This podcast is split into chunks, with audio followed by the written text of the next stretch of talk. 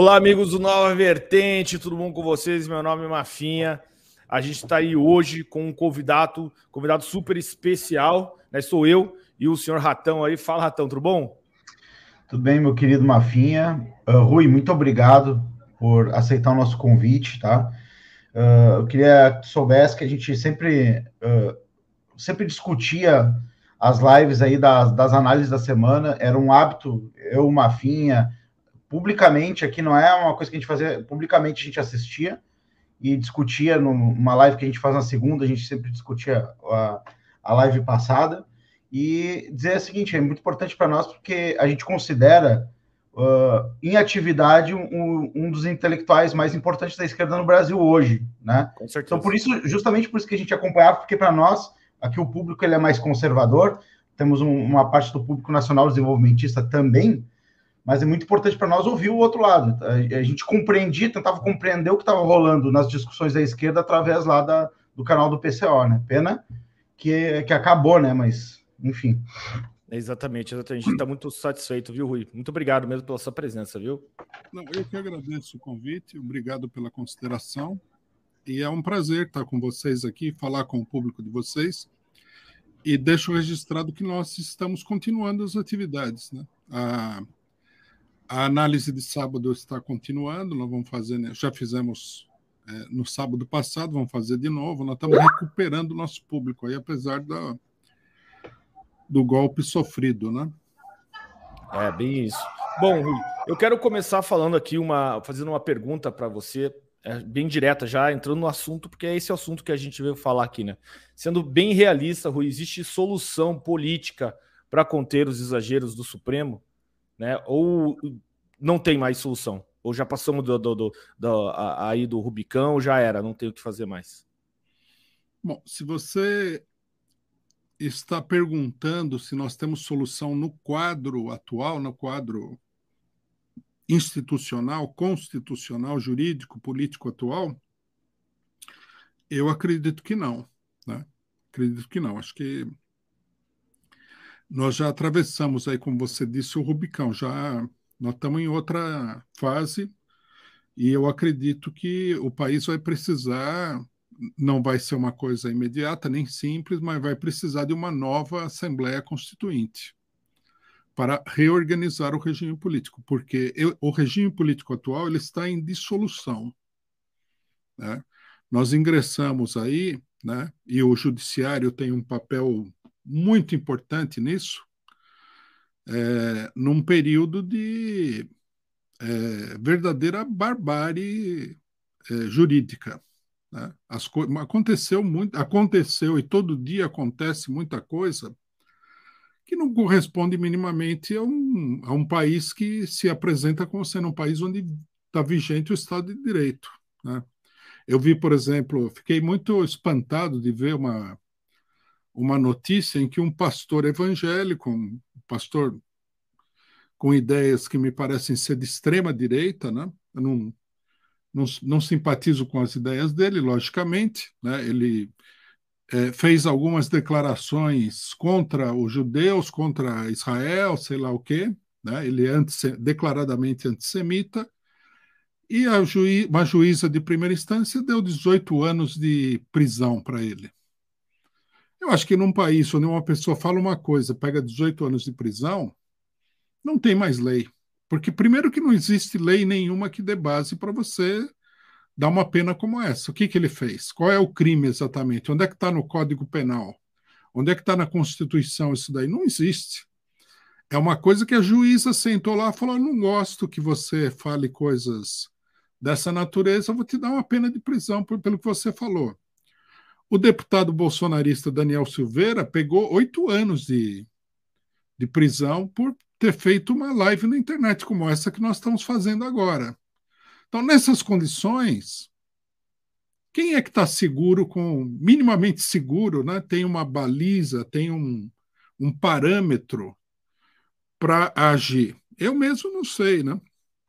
Eu não sei o que, que se pode dizer, o que, que não se pode dizer. Você pode falar uma coisa que você acha que é absolutamente natural, né? como nós falamos, por exemplo, pregando aí que o STF não deveria existir, e você entra no inquérito policial, no inquérito criminal. Não existe. A lei foi, foi embora, foi varrida pelos acontecimentos políticos. É um problema de conjunto, né? há muitos envolvidos nessa história, é, mas é, o judiciário tem um papel de destaque, na minha opinião. Né? Começa com o julgamento do mensalão, independentemente da posição que a gente tenha sobre o fato, né? o julgamento foi uma barbaridade, a Lava Jato foi outra barbaridade. Não está em questão aqui se as pessoas são culpadas ou não de alguma coisa. O que está em questão aqui é como as instituições agem. Né? Por exemplo, nós defendemos o, os, os, companheiros do PT no julgamento do mensalão por esse motivo. Tinha gente que falava assim: é, mas vocês estão defendendo corrupto. Eu falei: olha, meu caro, se, ele, se a pessoa é corrupta, não sei.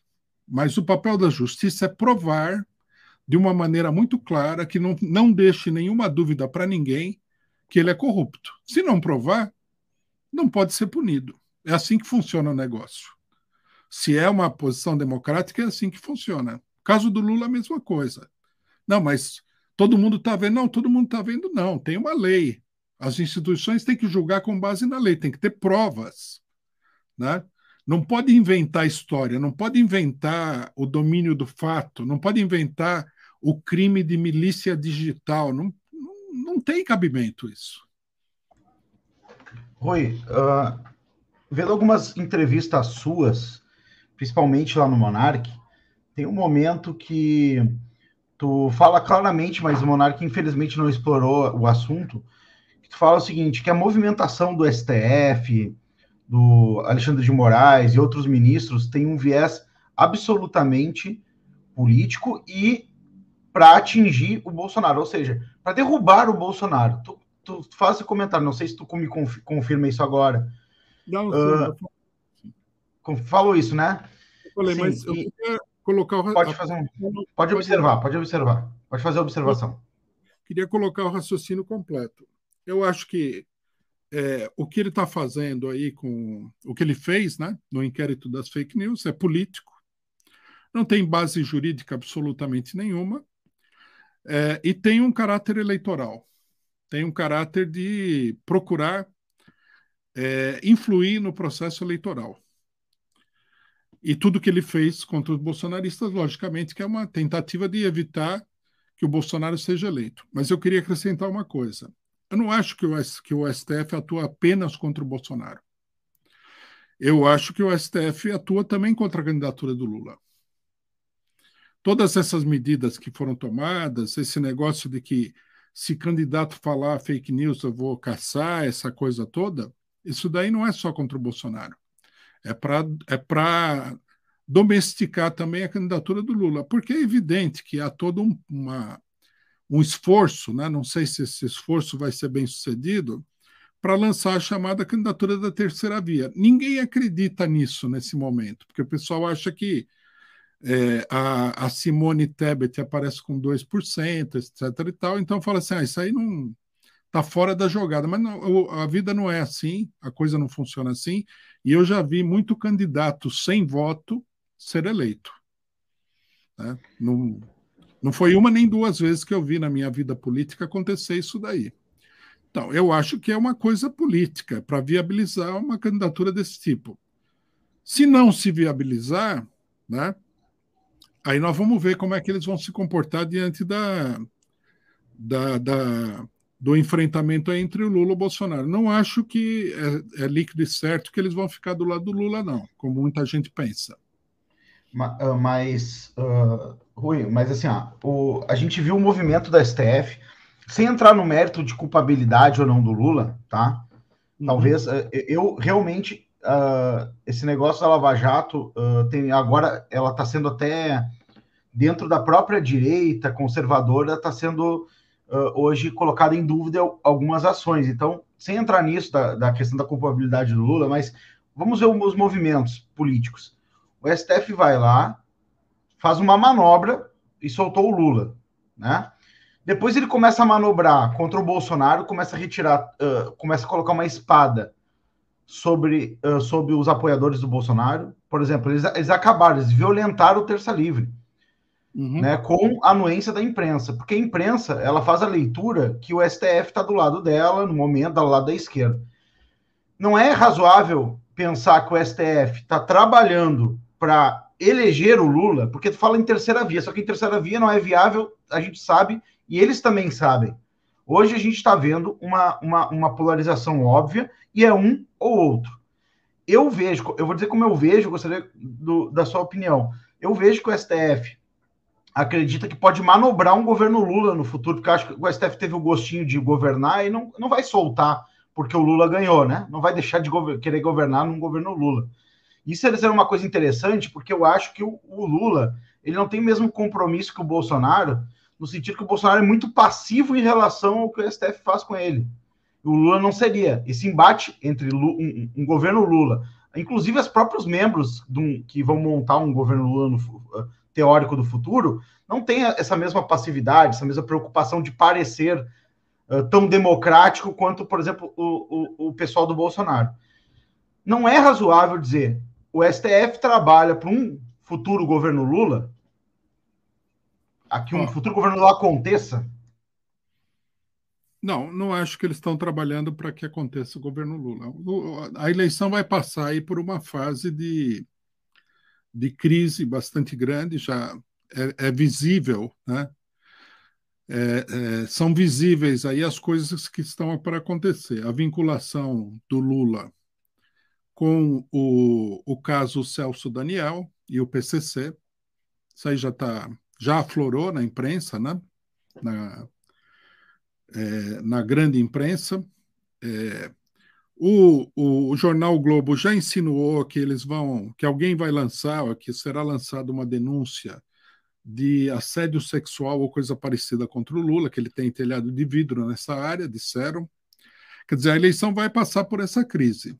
Né? Eu não acho que o problema da terceira via esteja totalmente fora do cenário, não. Eu acho que é uma possibilidade e mais. Eu acho que os setores poderosos estão trabalhando essa possibilidade da terceira via.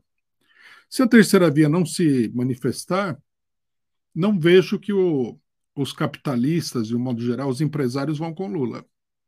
Eu acho que a esmagadora maioria dos empresários vai com o Bolsonaro. Agora, isso é, é logicamente que eu estou fazendo uma análise que é um pouco especulativa, né?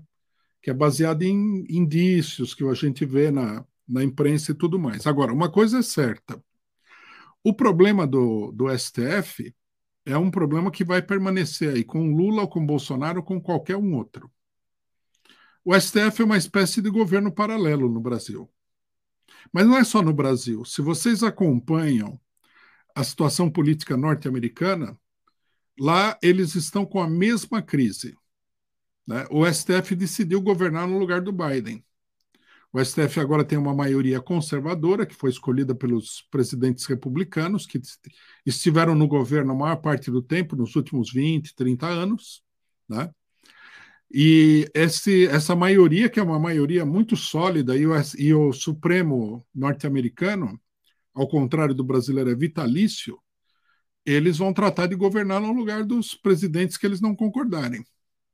É um governo paralelo. Há uma duplicidade de poder nos Estados Unidos nesse momento. É uma crise muito grande. Eu acho que isso daqui vai acontecer no Brasil também. Se não ganhar a terceira via, tanto Lula como Bolsonaro, eles vão continuar sendo assediados pelo, pelo STF. O Bolsonaro não conseguiu governar direito como ele gostaria. Isso é muito óbvio para qualquer pessoa que tenha acompanhado a coisa. O Lula também não vai conseguir. Lula vai ter que manobrar muito para poder fazer qualquer coisa. Né? Esse poder do STF é um problema. Significa o seguinte: que o pessoal que não tem voto quer governar assim mesmo. Né? Você vê, nos Estados Unidos, quem ganhou a eleição? Os democratas. Eu acho o Biden uma pessoa repugnante, mas enfim. Ele ganhou a eleição. O correto é que ele governe. A Suprema Corte não foi é, criada para governar o país. Eles já vetaram um, monte de coisa que o Biden decidiu. Eles estão num enfrentamento lá como um governo paralelo. É, o, esse protagonismo do STF, da Suprema Corte norte-americana, é um sinal clássico de crise muito profunda do regime político. Muito profunda. O regime não consegue funcionar direito, porque isso é um funcionamento é, anômalo, é um funcionamento irregular, não é o funcionamento normal do regime. O funcionamento normal é o seguinte: o povo elege o presidente, o presidente governa dentro né, da, da, das diretrizes votadas pelo legislativo. Ele governa dentro do que existe na lei, na Constituição, no que o legislativo votou. Se ele tiver maioria, ele vota coisas que vão facilitar o governo dele. Se ele não tiver, ele vai ter uma liberdade de ação menor. Mas quem vai governar é ele. Né? Esse, essa é a regra do jogo, digamos assim. O que o STF e a Suprema Corte estão fazendo no Brasil e nos Estados Unidos é passar por cima de todo o regime e assumir um papel que não é deles, que não poderia jamais ser deles. Mas, né, eles sempre tiveram esse papel, só que eles procuraram manter isso daí num terreno discreto, evitar o confronto. Só em determinados casos é que o STF, a Suprema Corte norte-americana, agiram antes dessa crise. Agora não, agora eles estão praticamente querendo governar o país. Rui, é, vamos falar um pouquinho sobre o processo aí do PCO, que você puder falar, obviamente. A gente viu na, na live sua que vocês não tiveram acesso ainda ao inquérito, né? E que é, o ministro Alexandre Moraes mandou lá por, por despacho, né? É, cancelar suas redes sociais, tanto no Twitter quanto no YouTube, é, como é que estão essas coisas? Vocês estão tendo acesso? Porque o pessoal da direita não tem acesso, né? O Emerson Grigoletti, que é o advogado do, do maioria do pessoal aí da direita, nunca teve acesso. Faz dois anos, comemorou até dois anos de falta de acesso aos inquéritos. Queria saber se o seu lado está é, tendo acesso ou também não tem. Como é que estão as coisas? Não, o processo ele, ele vai se dando em sigilo de justiça, né? Supostamente o sigilo é para proteger as testemunhas, né? Então, é uma desculpa que você pode usar a qualquer momento para dificultar a vida de todo mundo. É, ninguém tem acesso a esse processo. É um processo, é uma caixa preta, é uma coisa secreta. O que é uma. já é uma coisa totalmente anormal. Segundo o ob objeto, né, o objeto jurídico do processo é um objeto inexistente. Né? Por exemplo, ataque às instituições democráticas. Se o Bolsonaro chamasse aí o, o comandante das Forças Armadas e marchasse sobre a Praça dos Três Poderes, isso é um ataque às instituições democráticas. Mas ninguém fez isso daí. Né? O que aconteceu é que algumas pessoas falaram determinadas coisas. Por exemplo, Daniel Silveira, eu vi o, o, o relato né, do que ele falou e pelo qual ele palavras pelas quais ele foi condenado. Eu, não, eu olhei e falei isso aqui é muito surrealista, né? Ele chamou um ministro de moleque, ele, eu não sei, era uma coisa que poderia aparecer em qualquer lugar aí, poderia aparecer num programa de televisão, no noticiário, um comentarista falar aquelas coisas, né? Deram oito anos de cadeia para ele inventaram o crime de milícia digital. Onde é que está na lei o crime de milícia digital? Nunca ouvi falar que houvesse uma lei contra a milícia digital. O que, que é uma milícia digital também? É um grupo de pessoas que atua na internet? Se é assim, tem que prender um monte de gente aí, porque as empresas têm um grupo que atua na internet fazendo propaganda para elas. É uma coisa totalmente é, sem nenhum fundamento, né? E o nosso caso, ele revela ainda mais essa falta de fundamento, porque nós nem. Fora o fato de que nós falamos que é, houve fraude na eleição passada, quando tiraram o Lula, tá? nós falamos isso daí. E nós falamos tem que desconfiar do que vai acontecer, e ter chamado Alexandre Moraes de é, skinhead de toga, que eu acho que é uma coisa normal, né? Poderia chamar o Bolsonaro de skinhead e, e, ele não teria o poder de fazer nada. Poderia chamar o presidente do, do Senado e da Câmara de qualquer coisa, de Adolf Hitler do Senado. Ele não poderia me fazer nada. É uma crítica política, qualquer um poderia fazer essa crítica. E nós falamos que o STF não deveria existir, que deveria ser extinto, mas nós não propusemos fechar o STF pela força. É uma proposta de reforma política. E nós estamos nesse inquérito por, uma, por opiniões políticas, puramente por opiniões políticas. Nós recebemos aqui um despacho do TSE, porque nós agora temos dois processos. Né?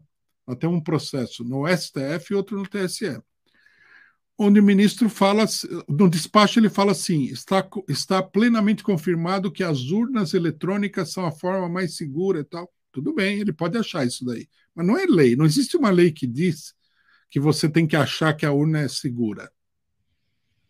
Que tipo de coisa é essa daí? Eu sou obrigado a achar que a urna é segura? Uma coisa é eu falar, não, é, na, na eleição tal, em tal lugar, fraudaram a eleição através da urna eletrônica, veja isso, veja aquilo, e não é verdade. Mas também, veja só, também não é crime falar isso daí. Mas você falar que você não, não acredita que seja a forma mais segura de eleição, isso daí ser objeto de um processo crime, é muito, é muito fora do comum. Nós estamos nessa situação. Nós vamos res responder agora um segundo inquérito, dessa vez no TSE. Inclusive, o inquérito do TSE fala: é evidente que houve utilização de dinheiro público para cometer ilícitos. Primeiro, que nós não cometemos nenhum ilícito. Mas se fosse, não, ninguém usou dinheiro público para cometer esse ilícito. Não há nenhuma evidência disso daí, não há nada nem parecido com isso. Nós não recebemos fundo partidário. Então, de que dinheiro público eles estão falando? É uma coisa, é, mesmo vocês que são bem informados sobre o assunto, vocês não têm noção da, da, da coisa irregular e monstruosa que é esse processo. Não por acaso, o ex-ministro. É, como é que é o nome dele? O, Marco Aurélio falou que isso aí era o inquérito do fim do mundo. Quer dizer, um ministro falou isso daí. Né? Com, essa, com, essa, com essa expressão, ele também tinha que estar no inquérito, porque também está atacando a instituição democrática. É uma coisa muito fora do comum mesmo. Rui, e uh... que responder era, era. Eu olhei e falei: Isso aqui é muito surrealista o que está acontecendo aqui. Rui, olha só. Uh, o que acontece? De, desde o início desse inquérito, né, uh, até na real, desde o início do governo Bolsonaro, houve uma manobra do establishment. Depois eu gostaria de saber até de ti quem você considera que é o establishment brasileiro, né? Mas houve uma manobra do establishment, inclusive até o, o Ciro Gomes falou que uh, se uniram, combinaram com Maia uh, para não permitir que nenhuma pauta do governo passasse. Então, assim, desde o dia zero do governo já existia uma movimentação para não acontecer o governo Bolsonaro. Era, era uma ó, esse governo não pode acontecer. Ou seja, uma coisa totalmente antidemocrática, porque as pessoas votaram e foi manobrado para que não acontecesse. Mas, enfim, uh, entrou em, em, Eu acho que a pandemia ajudou enfraqueceu muito o Bolsonaro, então entrou, deu uma coragem para os ministros e entrou em cena o Alexandre de Moraes com toda essa perseguição. Mas a perseguição foi sempre direcionada para um lado e a, a mídia, a, própria, a própria mídia mais especializada de esquerda, não a mídia oficial que nós consideramos que é de esquerda, mas a mídia especializada mesmo, sites esquerdistas e tal, uh, sempre fizeram vista grossa e aplaudiram tudo, porque você, poxa, tá acontecendo, a gente está se livrando, esses caras estão fazendo um grande trabalho, estão se livrando de, de, desse pessoal. Aí, logo que o PCO foi atacado, eh, até a gente viu aqui, estava nos bastidores e conversamos, fizemos uma live sobre isso. A nossa conclusão óbvia era o seguinte: olha, o, eles estão pegando, porque a esquerda sempre pôde falar tudo, sempre, eh, sempre foi assim, ó, tudo era permitido para a esquerda e nada permitido para conservadores e, e, pessoal de direita falar. O pessoal liberal é limpinho, em cima do muro, eles nunca falam nada mesmo. Né? Eles estão sempre tentando agradar. Pegaram o PCO para justificar, olha, não estamos só pegando o pessoal bolsonarista, ó, o PCO também pegamos, porque era um partido, é um partido pequeno, um partido que não tem, uh, não tem quadros né, no Congresso, e, tipo, faria, faria muito pouca diferença, embora o PCO estava crescendo de forma gigante, e até poderia uh, futuramente, se continuasse nesse movimento, esse é um, uh, pode, podia, pode ser até um ataque interno, porque se o PCO continuasse nesse crescimento, nesse volume, engajamento de público, você passaria até o pessoal daqui a um, dois anos. De repente começaria a fazer, uh, fazer fazer votação e poderia até substituir o pessoal. Esse era o caminho natural, porque estava atraindo engajamento altíssimo. O pessoal hoje não tem engajamento do pessoal é menor que o meu, que eu não existo na internet. Então, Rui, será que não é uma coisa de dentro, um ataque de dentro? A escolha do pessoal não foi a dedo? Porque a gente sabe que foi para justificar, para que, ah, olha, é, estamos atacando os dois lados. Mas será que não foi de dentro o ataque? Vocês não sentiram isso? A esquerda mesmo armou para vocês, junto com, com mataram dois coelhos com uma caixa cajadada só, se livraram do futuro PCO grande, crescendo para cima do, da, da, da, da, esquerda que está que, que tá perdendo a internet. A esquerda identitária. Né? É, ao mesmo tempo que também ganha, validando um pouco o ponto lá do, do, do Alexandre de Moraes? Vou responder duas questões que você levantou, juntando elas. Né? O ataque contra o PCO vem do que você chamou de establishment. Que é o que, o que, que é isso? São os partidos que, que mantiveram uma, uma predominância no quadro político nacional desde o fim da ditadura militar. Que, na verdade, são partidos que vêm da própria ditadura. Né? Na ditadura havia dois partidos, MDB e Arena. Esses partidos se dividiram, criaram uma, uma constelação de partidos o PMDB de um lado, rachou, saiu o PSDB, e a Arena saíram vários outros partidos. Mas é, essa constelação de partidos, que já dominava o cenário político na época da ditadura, continuou dominando, mesmo nos governos do PT. Ele sempre, o PT nunca teve maioria no Congresso. Então, quer dizer, foi votado nos governos do PT aquilo que eles permitiram que fosse votado, que eles achavam que era possível de aceitar. Né? Eu acho que o ataque contra o PCO vem disso daí. Né? Vem disso daí porque nós temos uma situação nesse momento que é a seguinte: esse establishment ele é, fez uma manobra muito ousada ao retirar a Dilma Rousseff do governo. É, depois colocaram o Michel Temer no governo, que foi um governo muito fracassado e muito antipopular.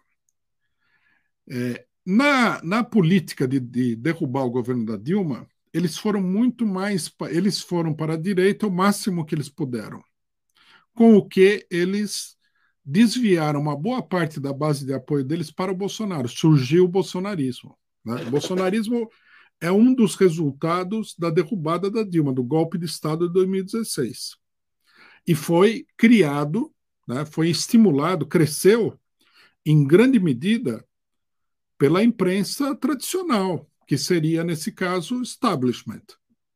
Né? Então, eles criaram o Bolsonaro, não é que eles criaram, o Bolsonaro estava aí com as suas ideias, etc. e tal, não é uma, não estou dizendo que ele seja uma figura artificial, que eu acho que ele não é, eu acho que ele é uma figura real da política nacional. É, mas eles deram ao Bolsonaro uma, um impulso em termos de popularidade gigantesco. Né? Houve um deslocamento muito grande por causa da política deles. E o esvaziamento desse pessoal, que é o chamado centro político. Né? Eles não são centro, eles são de direita. Eu imagino que vocês não concordem com essa caracterização, mas enfim. O chamado centro político se esvaziou totalmente. Por isso que nós estamos vivendo uma polarização, esquerda e direita. Direita, uma direita bem é, é, bem direitista, que é o bolsonarismo. Nós estamos vivendo essa polarização porque o centro de gravidade do regime político se evaporou na crise. Né? Então, o que, que acontece? Como é que eles podem retornar ao poder, esse centro? Eles têm que se apoiar ou na direita ou na esquerda. A direita não dá, porque a direita é um competidor direto deles. A esquerda não. A esquerda não é um competidor direto. A esquerda tem a sua própria base social. Então ela não compete com PSDB, PMDB pela base social. Quem compete é o Bolsonaro, que ganhou a base social deles. Então eles precisam ter um discurso de esquerda para poder retornar ao governo. Eles, eles têm que substituir o Lula como líder da esquerda, como aconteceu nos Estados Unidos. Os Estados Unidos é bem o modelo do que está acontecendo no Brasil. O Biden é uma pessoa impopular, um direitista, impopular até dentro do partido dele, mas ele conseguiu o apoio da esquerda para apoiá-lo como presidente, porque ele não tinha apoio nenhum. O grupo dele estava solto no ar, estava pendurado na brocha. Então ele se apoiou na esquerda. E ele é obrigado agora a manter um certo é, discurso e um certo, uma certa atitude esquerdista para manter essa base. Né? Não tem muito para onde correr, porque se ele não fizer isso daí, ele vai ser eliminado do cenário pelo, pelo trumpismo, pela direita que tá, cresce né, a passos largos dentro dos Estados Unidos. É, tanto que a gente vê agora né, o, o negócio do, do Supremo Conservador e tal contra ele. É uma luta que se dá aí. Sem a esquerda, o Trump não conseguiria governar. E esse establishment brasileiro, como você disse, também não consegue governar sem a esquerda. Se eles não conseguirem né, dominar a esquerda, se a esquerda se tornar independente deles, que a esquerda está a reboque deles nesse momento. Né? Nós temos criticado muito isso daí já faz tempo. Tudo que esse pessoal fala, a esquerda repete. Então parece que até que é a política da esquerda, mas não é de fato. É uma adaptação da esquerda a esse pessoal. Se eles não conseguirem dominar a esquerda, eles vão ter que apelar, eles vão ter que se submeter ao bolsonarismo politicamente. Coisa que nesse momento eles não querem fazer. Eles não acham que é viável, eles acham até perigoso se deixar o Bolsonaro governar livremente, eles acham que é perigoso para a estabilidade do regime político. Então nós estamos nesse jogo, né? Como é que eles vão fazer isso daí? Se a candidatura da terceira via não der certo, né? Uma parte desse setor vai apoiar o Bolsonaro, outra parte vai procurar se apoiar na esquerda e se apresentar como sendo da esquerda. Bom, qual que é o, a, questão com o PCO? O PCO é o partido que mais se opôs a esse pessoal, que mais denunciou esse pessoal. Porque nós consideramos que eles são né, o pior problema nacional é essa, essa gente. Nós atacamos muito o PSDB e tudo. Nós fizemos atos aí contra o Bolsonaro, eles tentaram participar dos atos. Né? Foram vaiados, etc. e tal. Em uma certa medida, vigorou a política que o PCO defende nos atos. Então, embora nós sejamos um partido sem parlamentares, tudo é verdade o que você falou, nós, nós estamos crescendo, mas a gente não parou de crescer por causa do processo. Nós vamos continuar a crescer. Nós estamos crescendo. E para você controlar a esquerda, precisa tirar o PCO daí. Senão não vai controlar a esquerda de jeito nenhum. Eu não concordo com a tese de que o PCO foi colocado no inquérito para disfarçar o ataque contra os bolsonaristas. Para mim não faz sentido, porque o ataque é antigo contra os bolsonaristas. Né? O, e esse ataque se apoia né, na, na benevolência da esquerda com esse processo ilegal do STF. Mas quando você ataca um partido de esquerda, isso aí causa uma comoção no meio da esquerda. A esquerda, uma boa parte já se posicionou contra quer dizer, o encanto que eles haviam criado né, do, do inquérito contra o Bolsonaro, vamos deter o Bolsonaro, que é fascista, que não é civilizado, etc. e tal, essa, essa versão aí, ela perdeu um pouco do encanto, uma parte expressiva do encanto. Nós estamos procurando um monte de gente e o pessoal está se posicionando. Dentro do PT, a posição é majoritariamente contra a inclusão do PCO no, no inquérito. Né? Então, eu acho que não é que a gente foi incluído. É um risco incluir a gente, porque pode até comprometer o inquérito. O inquérito, é, a função desse inquérito é diminuir o, o caudal eleitoral bolsonarista, não há dúvida nenhuma. Incluir o PCO é um erro, confunde as coisas. O melhor seria ficar com aquela versão, né, tradicional versão é, maniqueísta hollywoodiana do bem contra o mal. Mas aí você pegou uma. O bem seria todo mundo até a esquerda. A esquerda é a maior parte desse grupo. É a esmagadora maioria. e o mal seria o Bolsonaro. Então agora você pegou um pedaço da esquerda, que faz parte do bem, e colocou junto com o Bolsonaro. E ninguém acredita que nós temos alguma coisa é, a ver com o bolsonarismo e tal. Não é, não é crível, não é uma coisa séria. E essa esquerda identitária, na minha opinião, isso daí é a alavanca através da qual eles pretendem movimentar toda a esquerda em torno da política deles porque é uma esquerda financiada pelo imperialismo internacional. Né? Nós já vimos isso. Eles, é, a política desse setor da esquerda identitária é muito mais próxima do PSDB do que do PT. Pois é, Rui, essa, essa, essa questão da identidade da esquerda identitária é uma pergunta que a gente ia fazer para ti, porque é, de certa forma ela manobra a esquerda em direção a uma centro-esquerda europeia, americana. Então, assim, Exato. por exemplo, a gente pode falar. Por exemplo, eu, eu, acredito muito forte que a esquerda tem 25%, 30% de votos automáticos, não importa o que rolar, o candidato da esquerda vai ter, e depois tem que trabalhar para pegar os outros 20% para ganhar uma eleição majoritária no Brasil. Uh, esse negócio do identitário não pode empurrar, por exemplo, uh, PSOL, PT, PCO, PDT, por exemplo, para votar num Eduardo Leite no futuro? num negócio assim, e, e aí esse Eduardo Leite trazer a janela de Overton, essas, essas questões mais para um centro, com essa desculpa identitária, isso aí não está corroendo as bases da, da esquerda e, e, transformando numa coisa nova, numa coisa que atende mais a interesses globalistas do que interesses que a esquerda tinha, por exemplo, uh, históricos no Brasil. Isso, é, isso, como é que tu vê isso e qual o perigo que tu vê nisso? É, eu acho que é, isso daí é o que está acontecendo mesmo. É, a esquerda identitária ela serve para atrair o, o, conjunto da esquerda para o chamado centro. Você falou de Eduardo Leite, mas tem a Simone Tebet. O cenário ideal para a terceira via seria Simone Tebet versus Bolsonaro. Porque nesse, nesse cenário, a esquerda se veria obrigada o pessoal não vai votar na Simone Tebet de jeito nenhum, mas a esquerda se veria obrigada a apoiar Simone Tebet.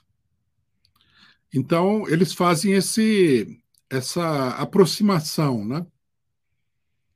E a política ecológica, né?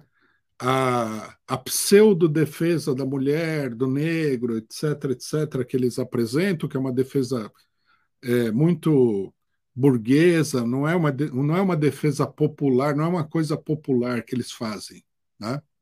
Eles, o, o, os identitários da maioria né, tem, tem, exceções. Não estão preocupados com o negro que está na favela.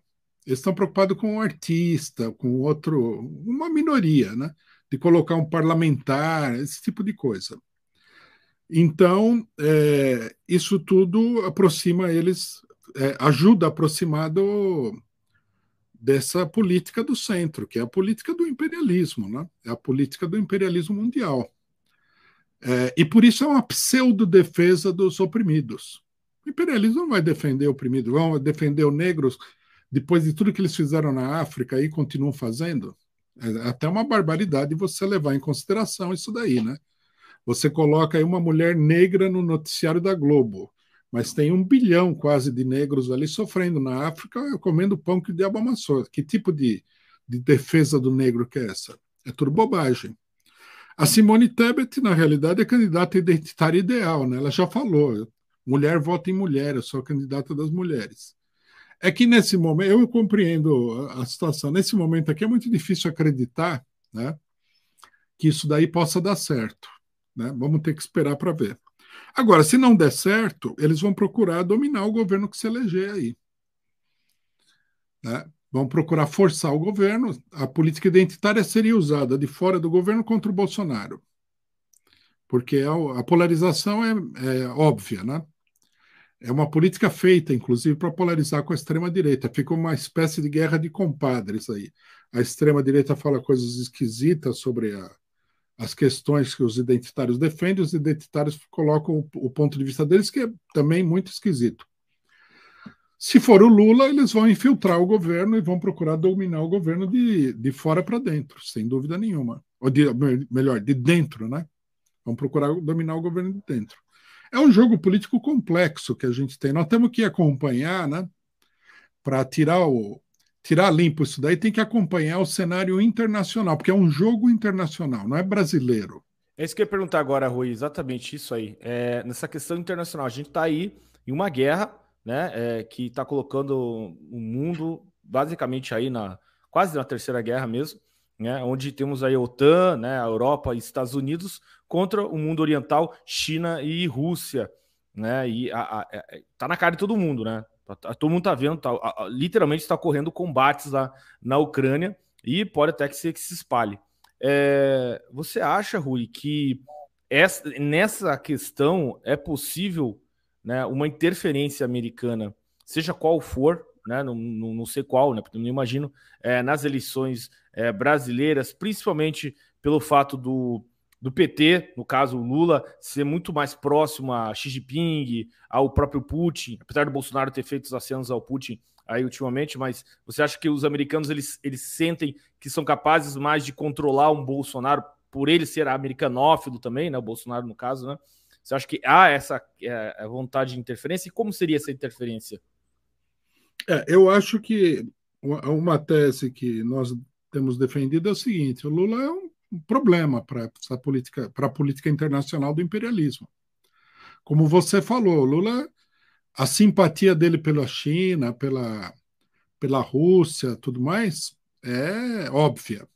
Ele, inclusive, é, um, é uma pessoa que coloca a questão dos BRICS, né, do estreitamento das relações, como uma questão chave. Ele não está falando nada disso na eleição, mas nós sabemos que é o pensamento dele. E uma, uma preocupação é, imediata e muito é, aguda né, do imperialismo é disciplinar a, o seu setor mundial, a sua área de influência mundial, que é o continente americano. Né? E no continente americano, vamos ter claro, depois dos Estados Unidos, o país mais importante é o Brasil.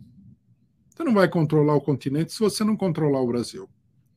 É uma coisa é, muito óbvia para a gente não levar em consideração. Que os norte-americanos vão influir na eleição, não há dúvida disso. Né? A gente não vê. É um, é um processo, digamos assim, que se dá nos bastidores, eles não vão sair a público. Às vezes até saíram em algumas oportunidades.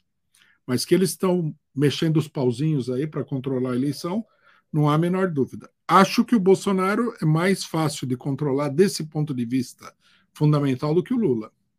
Né? O Bolsonaro, inclusive, fez acenos. Né? Quando ele falou que o, o Biden deveria ajudar ele contra o Lula, o que ele estava falando era isso. Eu sou muito mais pró-norte-americano do que o Lula, que é verdade, né? é uma realidade. E eu acho que a guerra na Ucrânia ela fez desabrochar essa contradição gigantesca, né? O imperialismo foi colocado na defensiva. Eles encontraram, na realidade, um adversário que eu acho que eles não estão muito preparados para enfrentar, que é o, o, a Rússia do Putin. Né? É, eu tenho a impressão que os norte-americanos veem a Rússia muito com o, o padrão, né? É, os parâmetros da política norte-americana com a União Soviética, com a antiga União Soviética. Mas a Rússia de hoje tem muito pouca coisa a ver com a antiga União Soviética. Né? E os soviéticos eles eram muito conservadores em política internacional. Eles sempre tiveram um papel estabilizador.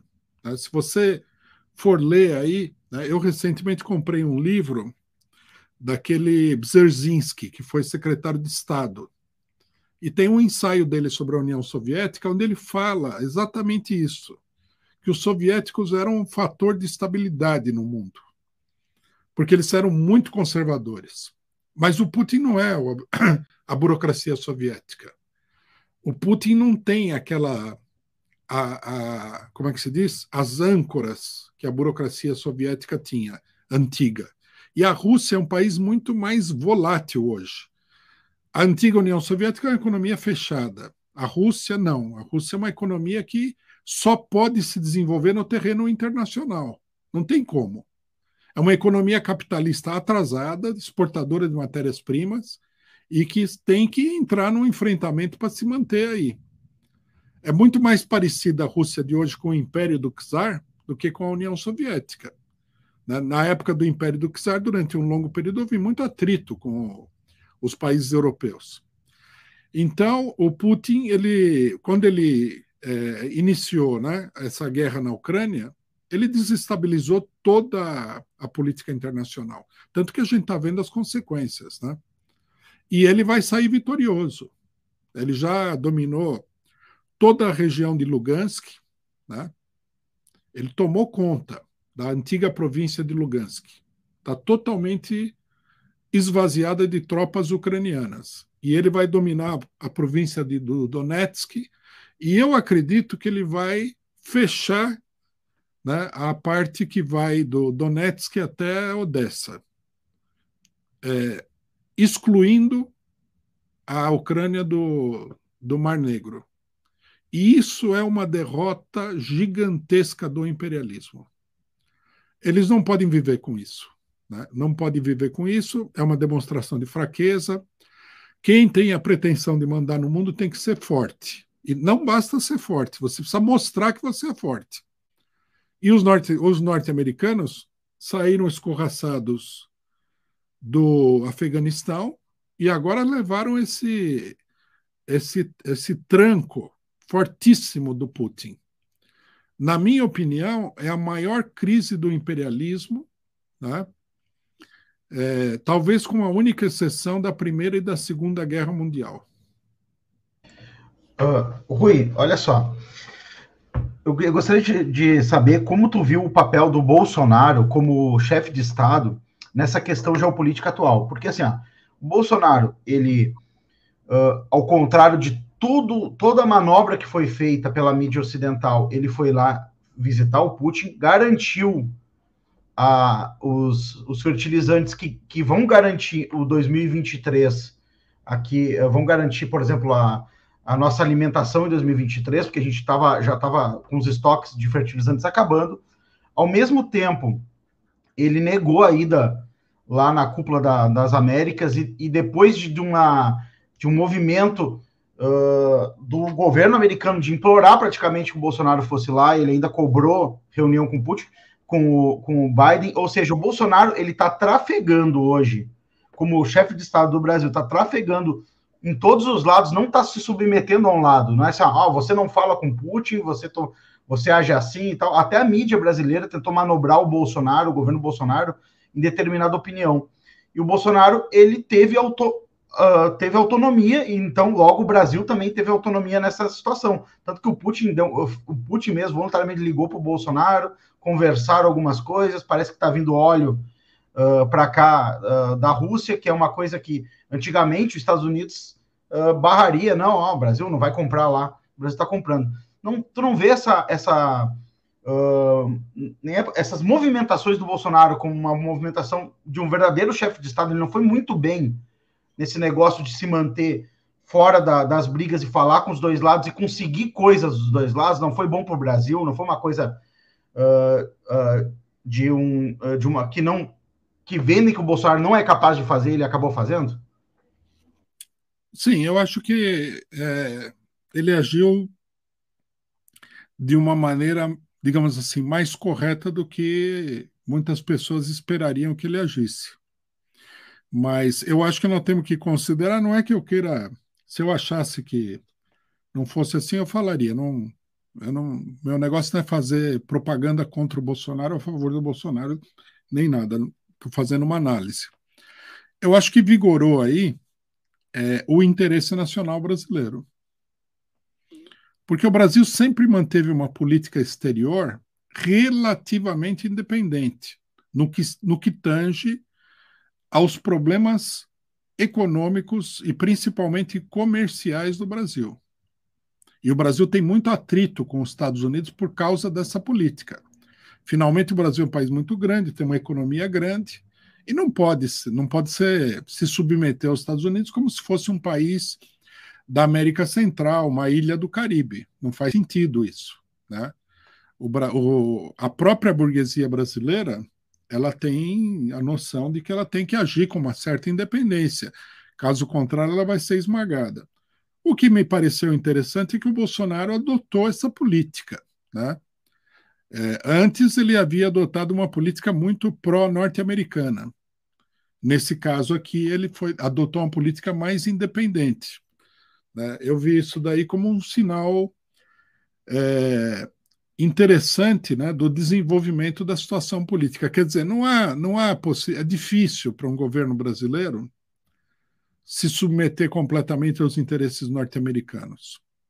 O Bolsonaro ele, ele procurou manobrar, que é a política tradicional dos governos brasileiros, né, é, entre os interesses conflitantes.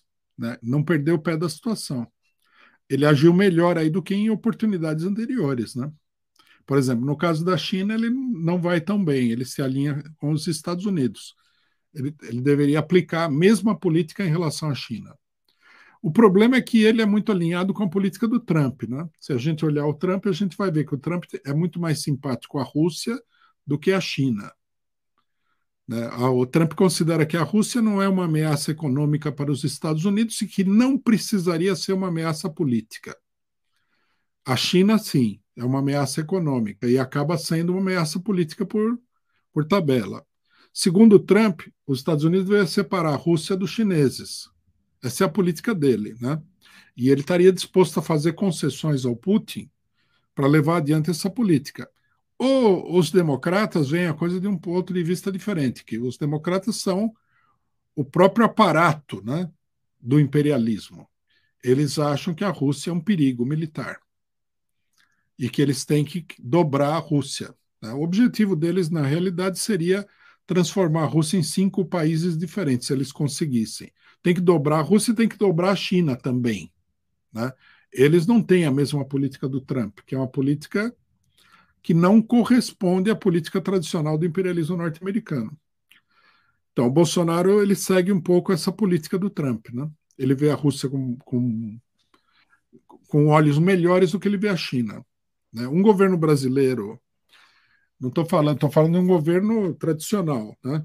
um governo no atual regime político. Deveria procurar é, ver os interesses brasileiros com a China e com a Rússia.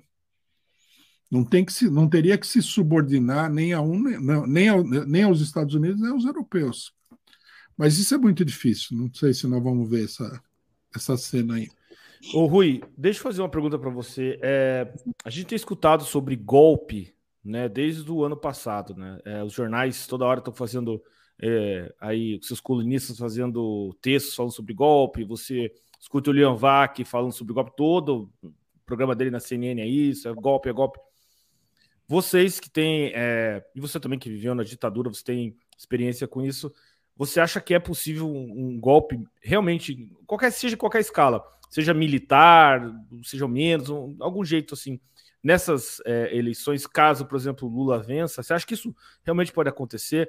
uh, ocorrer aí um fechamento de poder, é, força, tanque, todas essas, essas alegorias que a gente tem de, do, do, dos golpes aí. Sabendo que o Brasil é um país que tem, teve muitos golpes na sua história, basicamente a cada 30 anos a gente tem um golpe, né? É, o que, que você acha? Eu acho que um golpe militar, quer dizer, um golpe usando abertamente a força para se impor, ele é muito arriscado no atual momento. Não há o problema é o seguinte: você não pode pegar as Forças Armadas, que são é, uma base fundamental né, do regime político, e colocar essas Forças Armadas numa situação de risco diante de uma divisão política interna da classe dominante, como tem agora. Né? Isso daí pode ter consequências muito dramáticas para a burguesia. É o que aconteceu na Venezuela. Na Venezuela, prepararam um golpe. Eles achavam que a situação estava madura. Os norte-americanos organizaram um golpe de Estado, é, um golpe militar para derrubar Hugo Chávez, no primeiro governo dele. E a população saiu à rua e derrotou o golpe. Isso daí levou a uma fratura dentro das Forças Armadas e o setor é, mais alinhado com os norte-americanos foi expurgado. Por isso que eles não conseguem agora dar um golpe de Estado.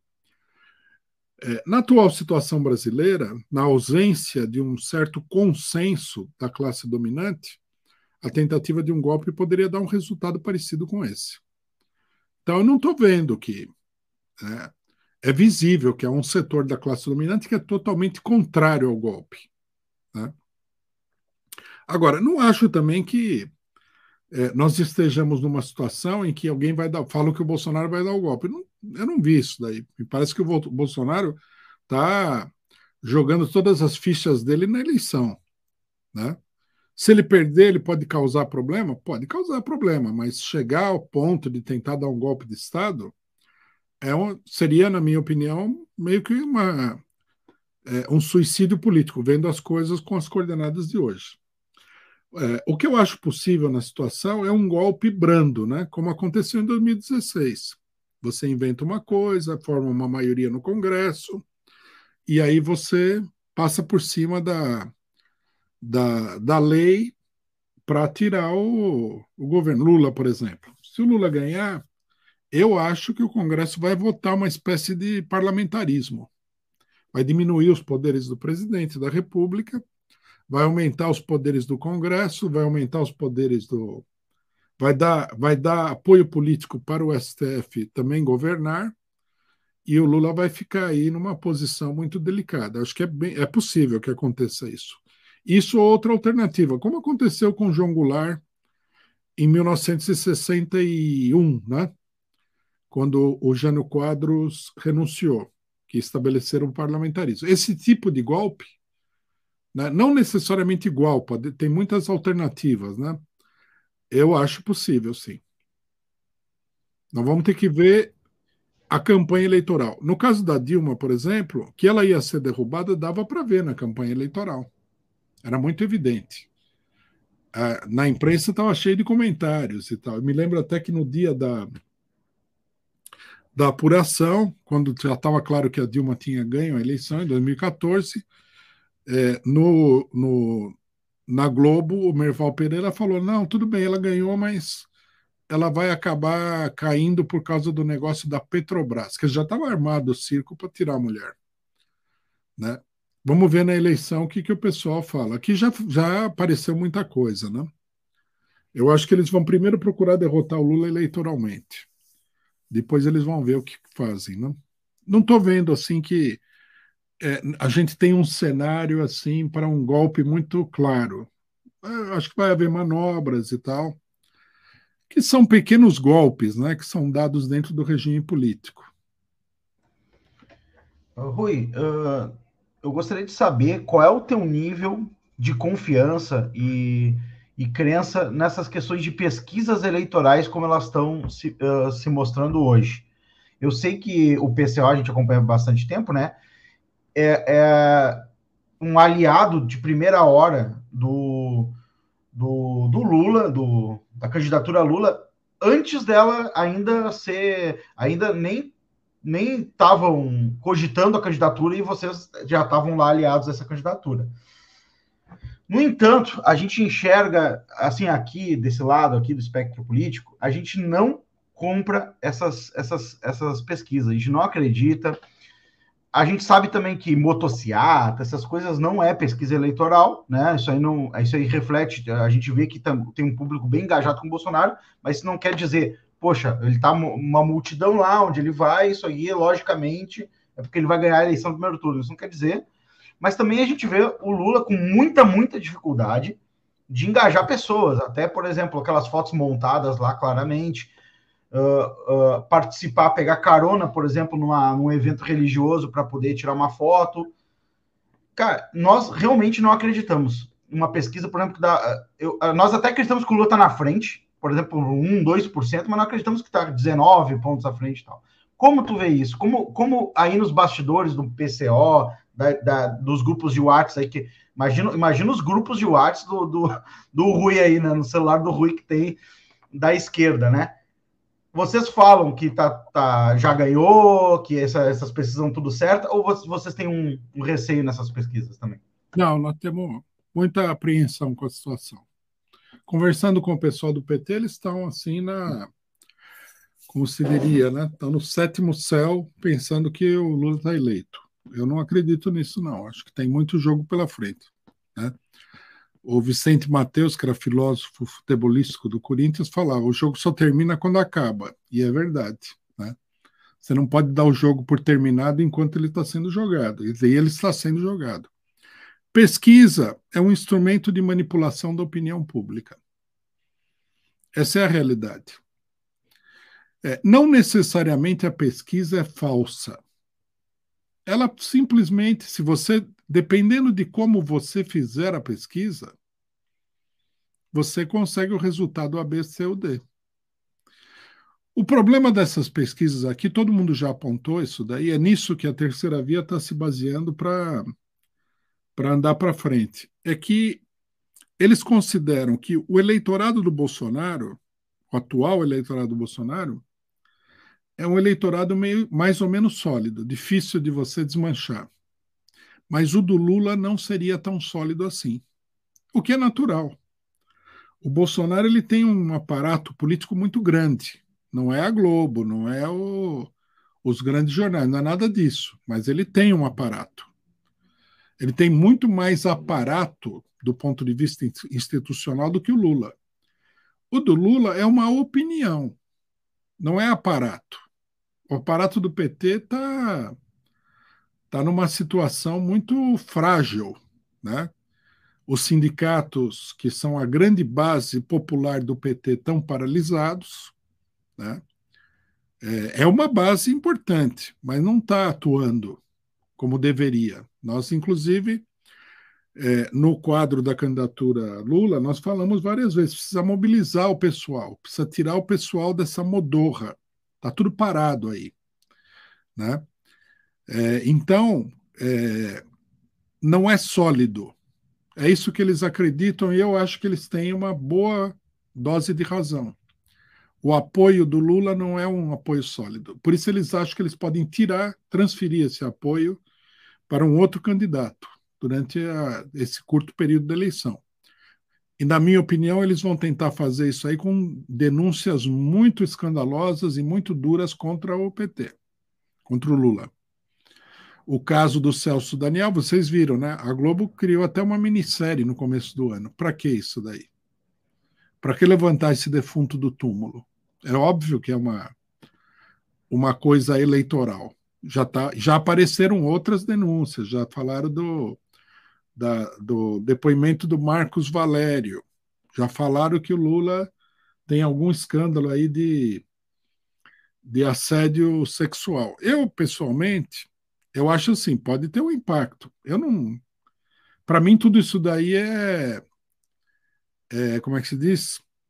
É patifaria eleitoral. Ou você, se você queria, se você tem alguma coisa para discutir, é, do Lula, leva para o tribunal, faz da maneira correta. Não vai aparecer no, no, último dia da eleição como uma denúncia retumbante que isso daí é manipulação da eleição. Né? E nem dá para você chegar e falar, não, isso é verdade, isso é mentira, porque vai saber. Né? É uma. São águas turvas aí, e o pessoal é pescador de águas turvas. É, o, o negócio deles é confundir a cabeça de todo mundo. Eu acho que o Lula pode estar com esses 40 e tantos por cento dele, mas isso daí não é uma coisa firme, né? E também a gente tem que ver o seguinte: não há nenhum candidato alternativo. A imprensa não está fazendo propaganda de ninguém contra o Bolsonaro, né?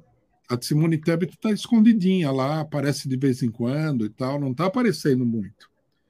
Mas, de repente, né, eleição, nós, nós temos julho, agosto, setembro. Três meses. Se você disparar aí uns três ou quatro torpedos contra o Lula, o que, é que vai acontecer com, esse, com essa, essa folga que ele tem? Pode, pode se desmanchar. Esse que é o problema. Dizer, então a pesquisa ela está mostrando uma realidade que não é bem assim. Né? Eu acho que o Lula tem prestígio, mas a eleição não é só um problema de prestígio. Na eleição você precisa ter meios materiais para manipular o voto, senão você não vai ganhar. Senão, ganha, senão o país seria democrático, a pessoa mais popular ganha a eleição. Isso aí não acontece de jeito nenhum. Quantas eleições o Lula não perdeu? Ele sempre foi a pessoa mais popular do Brasil. Ninguém pode acreditar que o Collor fosse mais popular do que o Lula. Collor era um, era um boneco de era um boneco de brinquedo que a, a Globo inventou. Fernando Henrique era popular? Nunca foi popular. Isso é um professor universitário aí, ninguém conhecia ele, ninguém sabia dele. O Lula perdeu três eleições para essas duas pessoas. Rui. Rui uh, chegamos a uma hora aqui, a gente sabe que tu tem horário. Eu vou deixar só a última, a última pergunta uh, para te responder aí rapidinho, a gente encerra. Já agradecendo muito mesmo a, a, tu ter aceitado. A última pergunta é a seguinte: a esquerda está emocionalmente preparada para perder essa eleição, para chegar lá, abrir as urnas e falar, bom, Bolsonaro ganhou com 5% a mais, tá emocion... estão emocionalmente ou vão cair de um prédio lá do Empire States lá, vão dizer assim, não, não acredito, fraude, os militares foram lá e ficou, fraudaram a urna. Como é que é? Eles não estão preparados ou não, isso não está nem, nem passando na cabeça deles? Eu acho que nesse momento aqui eles o que eles estão preparados é para protestar se o Bolsonaro ganhar, mas não muito. Porque eles adotaram a tese de que a eleição é seguríssima. É a prova de bala, não tem como contestar a eleição. Que é uma tese que nenhum político sério pode, a não ser que você tenha certeza de que todo o esquema vai funcionar a seu favor, daí você fala, não, tá, é seguríssimo, porque eu vou ganhar. Mas se não é assim, você tem que olhar e falar, ó, fiquemos vigilantes, porque pode acontecer qualquer coisa. Agora, eu acho assim, dependendo de como for o resultado, Bolsonaro ganhar por uma vantagem relativamente grande, o, a terceira via ganhar, a maior parte da esquerda vai cair das nuvens. Vai ser um tombo pior do que é, o, a esquerda, essa esquerda ligada ao PT, sofreu no golpe de 2016. Muito pior. Vai ser muito desmoralizante se acontecer isso daí. Eles não estão preparados emocionalmente. O problema também da esquerda, eu entendo, né? É, a esquerda, numa situação difícil, se apega àquilo que eles acham que seria o melhor cenário. Né? Você transforma o seu desejo numa, numa realidade é uma confusão que é, quem faz política seriamente nunca pode ter. Você tem que separar as coisas. Eu gostaria que fosse assim, mas o que é que está acontecendo realmente? Eu acho que vai ter um efeito muito negativo, não só para a esquerda, vai ter um, um efeito negativo para o país. Porque as piores coisas que aconteceram no mundo inteiro aconteceram depois desses choques emocionais brutais em vários países. Né? Por exemplo, União Soviética. O país se desmanchou. No choque desse, desse desmanche, enquanto todo mundo olhava bestificado, nunca imaginou que aquilo pudesse acontecer, destruíram toda a economia soviética. Né? Os banqueiros internacionais foram lá e destruíram, arrasaram a economia soviética. A União Soviética era considerado como o segundo país mais industrializado do mundo na época. Tudo bem que isso tem que ser visto com certo cuidado, porque não é não é exatamente verdade, mas eles tinham uma indústria muito grande. Hoje, o que, que é a Rússia? A Rússia é um país que vende gás e petróleo. Economia menor que a do Brasil. A economia menor, menor que a do Brasil. É, antes da gente só encerrar, Rui, só por respeito aos nossos ouvintes aqui que deram um super chat, eu só queria que você respondesse rapidamente as perguntas aqui, né? Que eles fizeram. O primeiro foi o Leandro Pereira Rodrigues, que ele perguntou assim: é, pergunta para o camarada Rui sobre o desarmamento civil para manter a população escrava da burguesia. Né? E também tem a Denise, né? Depois ela, ela perguntou também, a Denise perguntou assim: gostaria de saber se o Rui ainda é Lula, mesmo após o PT ter virado as costas, após o pessoal entrar no inquérito. Essas são as duas perguntas aí do nosso superchat. Não, tudo bem. Não, o PCO é a favor do armamento da população. Dizem, dizem as, as más línguas que essa seria uma política bolsonarista. É falso. A pessoa teria que perguntar o seguinte: quem que colocou essa, esse direito na Constituição americana? Quando? Foi o Bolsonaro que fez? Foi a extrema-direita norte-americana? Não. Essa é uma conquista revolucionária do povo norte-americano. O que, que aconteceu na Revolução Francesa? Os revolucionários armaram o povo, desarmaram as forças regulares. Quer dizer, é uma posição democrática. Né? Se você tem uma força separada do povo, armada e o povo desarmado, é, digamos, a conclusão é, é direta. O povo está escravizado por quem domina essas forças armadas. Né? A não ser que as forças armadas tenham um caráter popular, mas não é o caso do Brasil, não é o caso da maioria dos países do mundo.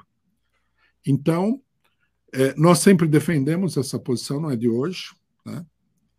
É, coincidentemente, apareceu a questão do ponto de vista dos bolsonaristas. Né? Eu até acho que uma coisa, se tem alguma coisa boa que o Bolsonaro fez, foi facilitar o, a questão das armas, porque o povo brasileiro já votou a favor, né, contra a política do desarmamento. Quando houve o plebiscito, a tentativa de impor a política de desarmamento foi derrotada. Nós, naquela época, fizemos campanha contra o desarmamento. Né?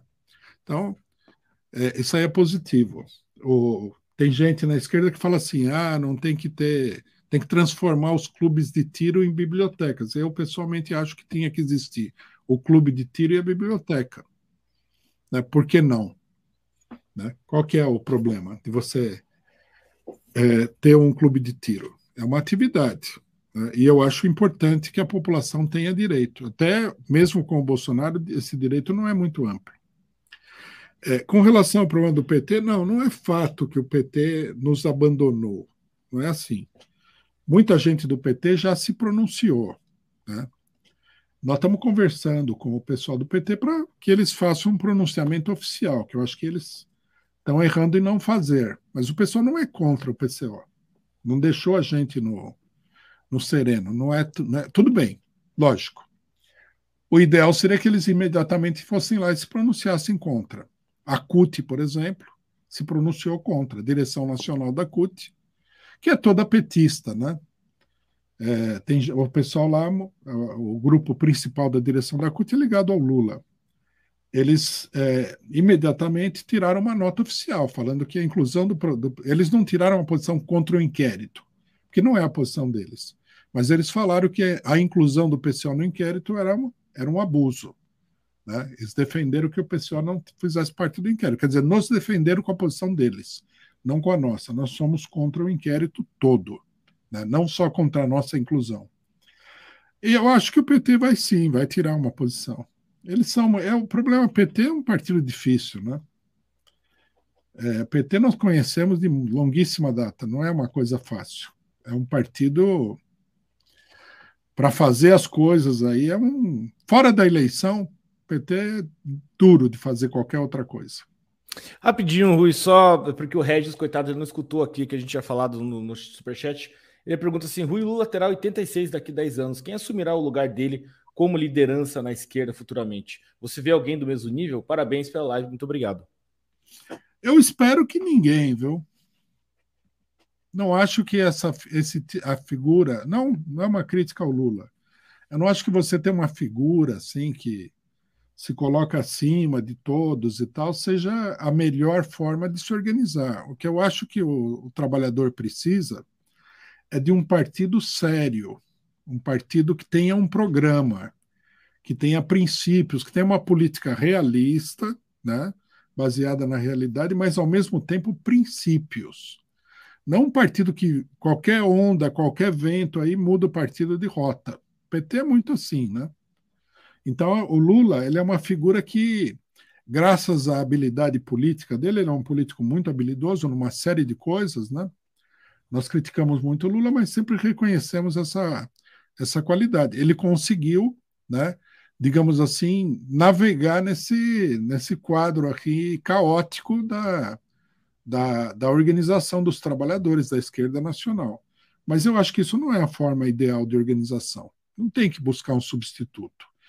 A gente não tem que acreditar numa pessoa, nós temos que acreditar numa organização. Né? Eu, desde que eu comecei a militar, sempre é, acreditei que era necessário construir um partido da classe trabalhadora, onde os trabalhadores pudessem controlar o que acontece, que tivesse uma política séria e tal. É difícil, né?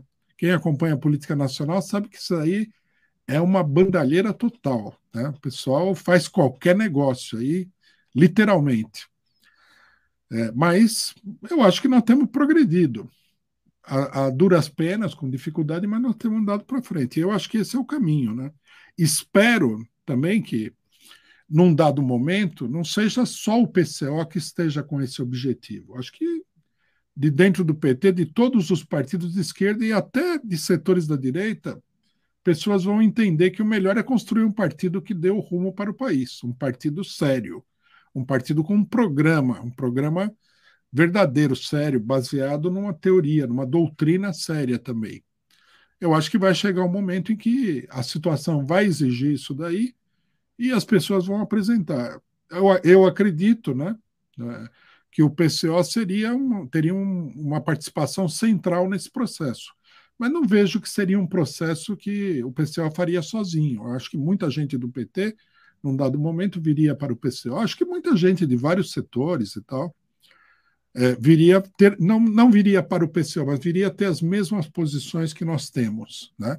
Eu acho que as nossas posições, elas são, é como vocês falaram, vocês não são da esquerda, vocês não estão no, no nosso campo político exatamente, mas vocês é, consideram né, com, com seriedade aquilo que a gente fala, mesmo discordando. Isso daí eu acho que é uma conquista nossa, um ganho nosso. Quer dizer, a gente faz um apelo à inteligência de todos, né? E eu acho que nós temos tido uma boa resposta. Rui, Rui a gente vai. Deixa eu falar um negócio aí, Mafia. A gente tem que encerrar a live, porque tu já está convertendo os nossos conservadores aqui para PCO. O pessoal está pedindo Rui 2026, não sei é, é melhor encerrar antes que a gente perca os ouvintes. E aí a é gente vai fazer, a gente vai fazer uma, as divulgações, as divulgações das redes sociais do PCO aí essa semana no nosso, no, na, nas nossas redes aí para dar uma, uma força. Né? A gente é pequenininho, mas talvez a gente ajude um pouco. Né? Eu agradeço muito. Né? A gente tinha mais uma, uma lista de mil perguntas aqui, talvez a gente consiga te trazer outro dia novamente. Com certeza. Não, com certeza. Vocês falem com, com o Joãozinho lá, ele marca.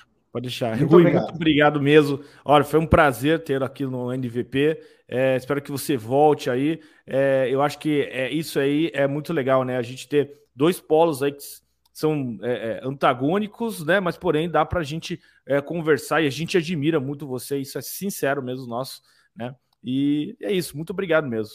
Vamos encerrar, então? E eu estou à disposição de vocês para mais conversa. Obrigado. Pessoal aí do NVP, muito obrigado pela participação de vocês. Esse foi o primeiro é, de uma série de entrevistas que vamos fazer até o final do ano aí sobre política, sobre as eleições, sobre a geopolítica mundial. Fiquem atentos aí, o NVP está vindo com tudo até o final do ano. Muito obrigado para vocês. Até mais. Tchau, tchau.